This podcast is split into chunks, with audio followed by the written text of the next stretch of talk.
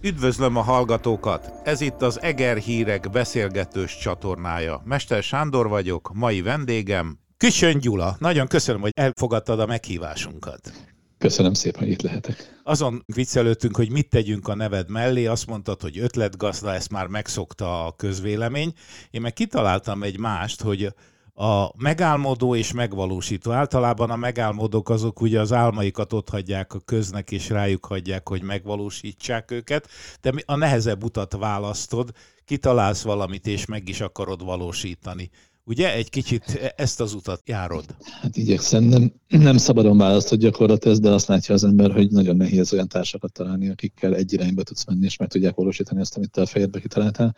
Úgyhogy nekem van egy jó csapatom, aki segít ebben, de gyakorlatilag az igaz, hogy nem elég már megálmodni az álmokat, dolgozni is kell ért, hogy azok valósággá váljanak, igen. A mostani beszélgetésünk aktualitását az adja, hogy gondolom nem csak te, hanem szövetségesekkel azt találtátok ki, hogy az egri almák fáit fogjátok mindenfelé telepíteni, ültetni. Mi ebben csöndes társak vagyunk, az igazi ötletgazda a kis Norbi Kamion Európa bajnokunk, aki gyakorlatilag azt találtak az egri kertbarátok körébe, hogy van egy csodálatos egri növény, az egri piros alma, amely méltatlanul feledésbe merült, illetve hogy a, az iparosodásnak az, a, az az ára, hogy, hogy nagyon-nagyon sablon növények kezdenek teret hódítani, és azt vettük a fejünkbe mi így együtt, hogy megpróbáljuk megőrizni a hagyományokat, és ebből szeretnénk Egernek is egy különleges hagyományozó növényt megőrizni az utókor számára, és létrejön egy egri piros almás kert program, aminek keretében Norbi és a hozzátartozó vállalkozó társak elkezdünk fákat telepíteni különböző településeken. Mi például itt a Súlyométteremben is csinálunk egy bemutatókertet is, ahol majd almás kertet csinálunk, és ezt a példát szeretnénk minél inkább, minél több emberhez eljuttatni. Ennek egy üzenete van egyébként, hogy az a gyümölcs a film, ami a saját kertünkben terem, és ezt szeretnénk megmutatni minél inkább az embereknek. Ez egy remek üzenet. Ennek nyilván vannak költségei, ezek szerint a ti vállalkozók álljátok ennek a e, kivitelezési költségeit. Vannak őrültek még ebben a társaságban, többek között a Farkas Mari, a Global Plannak az ügyvezetője, és ő azzal az ötlettel állt elő, hogy mindenkinek ad egy vásárlási utalványt, amely az első néhány darab fát ő innen biztosítja ehhez a programhoz, úgyhogy ez lesz az igazán úttörő lépés.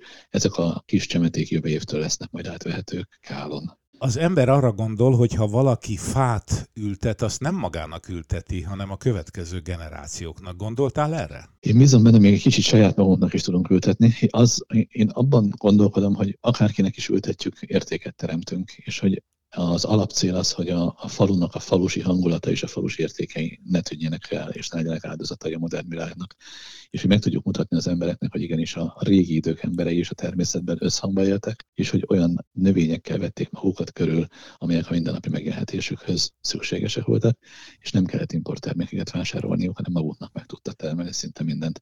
Ennek a gondolkodásmódnak a felébresztése és a saját magunk iránt érzett felelősség az igazából a motivációs rúgója ennek az egész programnak. Tedd a szívedre a kezed. Ettél te már egri almát, ezt a bizonyos nem. almafajtát? Mert én is nem. nagy egerrajongó is vagyok, meg almarajongó is, de én még nem találkoztam úgynevezett egri almával, tehát nyilván valamilyen fajta elnevezéshez az egri. Igen, hát én sem találkoztam még, de azt gondolom, hogy attól még nem ettem, attól Igen. lelkesedhetek egy ne, ne, ne, ne, ne, ne, ne, nem vontam semmit kétségbe, pont ez a szépsége, hogy egyszer csak majd megjelenik a fál. A, az Egri Kertbarátkörnek az alapítói voltak ma itt nálunk vendégségben, akik egyébként azt vállalták, hogy megadják az alapinformációkat ahhoz, hogy bárki tudjon egri almafát nevelni, és az föl is nőjön a kertjébe.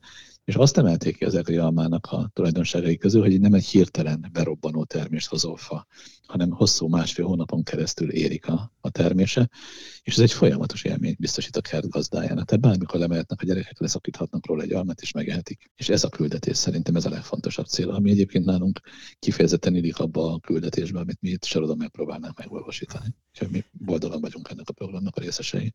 Ha már Sarudot említetted, hogy vagy? így sarudon? Hát köszönöm, fáradtan és tervekkel tele. Lezárult a nyár. Azt gondolom, hogy nem panaszkodhatunk a szezon tekintetében, tehát szerintem sikeresen véghez vittük ezt a szezont. Sok vendégünk volt, elmaradtak a tavalyi kimagasló rekordok, egy kiegyensúlyozott közepes szezonnal zártunk, szerintem a Covid helyzetben ez egy nagyon tisztességes ajándék a természettől, és amint befejeződött a szezon, mi félpítgetjük tovább az álmainkat, tehát épül az ökokikötőnk, egy új vitorlás kikötőt építünk. Jelenleg a faluban, építünk egy evezős bázist, aminek a Magyar Evező Szövetség csónakháza lesz majd az alapja.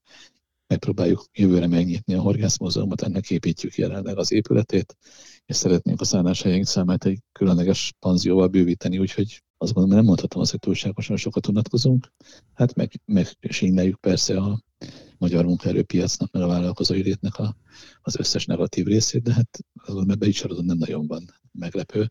Ez szocializálódtunk, megyünk tovább azóta, amit kitaláltunk ahogy mondtad, most éppen az étteremben vagy, a súlyom étteremben, annak is a VIP szobájában, hogy a külső zajok ne zavarják a felvételt.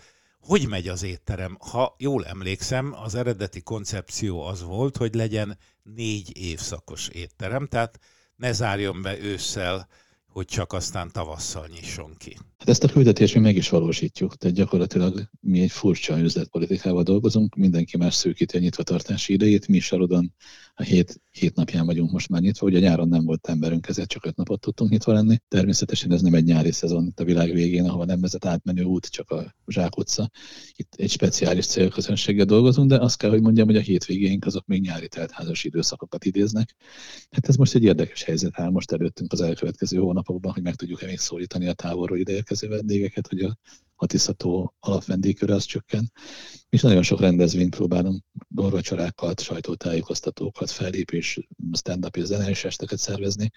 Mi dolgozunk azért, hogy ez négy évszakos legyen, keressük a tisztató olyan attrakcióit, amit nem fedeztük föl, most például Márton nap alkalmából felfedeztük azt, hogy a térségünkben több tízezer liba vészeli, tehát a az utazás viszontagságait, és ugye mindenhol Márton nap csak a tálcákon vagy a tálakon lévő libákról szól, mi pedig fel szeretnénk hívni az emberek figyelmét, hogy nem csak Tatán van vadlúd sokat, hanem a Tiszható partján pedig egész vadlúd ország van, úgyhogy mi erre szeretnénk majd egy hagyományteremtő rendezvényt ráhozni, mert azt gondolom, hogy ez egy csodás természeti ajándék számunkra.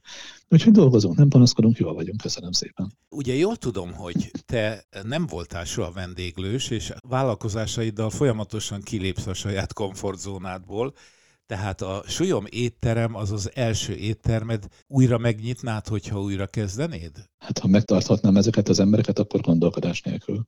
Tehát én, én azt gondolom, hogy hogy olyan szerencsés helyzetben vagyunk, hogy a legcsodálatosabb személyzettel dolgozhatunk ebben a kis faluban, és nagyon büszke vagyok arra, mert az étterem nem rólam szól. Tehát itt a vendégek többsége se tudja, hogy én ki vagyok. Találtunk egy nagyon tehetséges fiatal séfet, Berec Ádámot, akinek a tudása és a lelkesedése viszi ezt az éttermet előre, és azt mondhatom, hogy most tisztán látszik, hogy idegenforgalmi szezonon kívül tisztán csak az Ádám konyhája miatt érkeznek ide tucatjával az emberek, és most még mindig van hétvégenként olyan időszak, amikor ki kell tennünk a megtelt táblát, úgyhogy én bármikor belevágnék ebbe újba, újból. Hát sokat tanulnék már abból, milyen hibákat most elkövettünk, de hát nem meglepő, hogy olyan dolgot csinálunk, amit soha, mert szerintem az egész sarodi történetünk arról szól, hogy csak olyan dolgokba vágunk bele, amit előttől még soha nem csináltunk. Milyen konyhája van Ádámnak? Hát mi szűkített bistróval működünk, tehát gyakorlatilag az, az étlapunk az egy oldal. Rövid étlap, ugye ezt így abszolút, szokták mondani? Így van, így van. Viszont nagyon és, finom ételek, ugye ez a másik oldal a dolog. Hát most azt mondják, akik hozzánk járnak, hogy Magyarország első 50 éttermében simán benne lehetnénk, hogyha így lenne ez a verseny, de nem, nem ez a cél. Tehát mi azt szeretnénk, hogy mosolygó vendégeink legyenek és elégedettek, és ízle, íz, ízleljen nekik ez a általunk elkészített étel, és visszatérjenek hozzánk. Nekünk egy hatalmas elismerés, hogy, hogy ez az étterem egy slow food étterem lett gyakorlatilag egy hónappal ezelőtt és a Living mozgalomnak a Tiszatai központja is egyben, és azt szeretnénk, hogyha erre az étterre, étteremre támaszkodva össze tudnánk szedni, és össze tudnánk fogni mindenkit, aki értéket állít elő a Tiszató partján, segíthetnénk ennek a kommunikációjában, értékesítésében, és egy új közösséget tudnánk formálni azokból az emberekből, akik tenni akarnak a saját boldogulásukért. Mondtad, hogy slow food, sokan tudják, hogy mi ez, de legalább annyian nem, úgyhogy egy kicsit bonts ki ezt a fogalmat. Tehát a slow living mozgalom arról szól, hogy fedezzük fel a körülöttünk lévő értékeket, és próbáljuk meg berakni az a hétköznapi életünkbe a körülöttünk lévő olyan növényeket, zöldségeket, termelőket, előállított ipari termékeket, amelyek egyébként természettel összhangba készülnek. De a mi esetünkben ez arról szólna, hogy a Súlyom konyháján olyan ételeket próbálunk meg elsősorban felszolgálni, amelyek környékbeli termelőktől származnak. Ez azért nem ennyire egyszerű, mert Magyarországon a, termelők nem tudnak nagy mennyiségben hosszú távon állandó minőséget előállítani. Úgyhogy a célunk az, hogy minél több ilyen termelőt tudjunk behozni, és a másik célunk az, hogy mi magunk is ilyen termelővé válhassunk, hogy a saját konyhánkra tudjunk dolgozni, és a saját termékeinket tudjuk feldolgozni a étterem konyháján.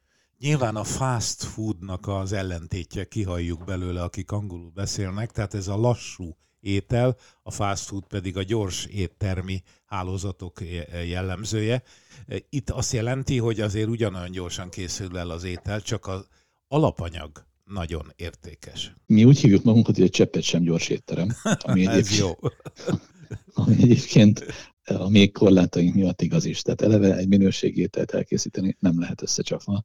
Tehát nálunk az Ádám minden egyes salátalevélre külön figyelmet fordít. Mi egy pici étterem vagyunk, pici pulttal, ahol ők össze tudják tenni az ételeket, tehát mi valóban nem tudunk nagy sebességgel kiszolgálni.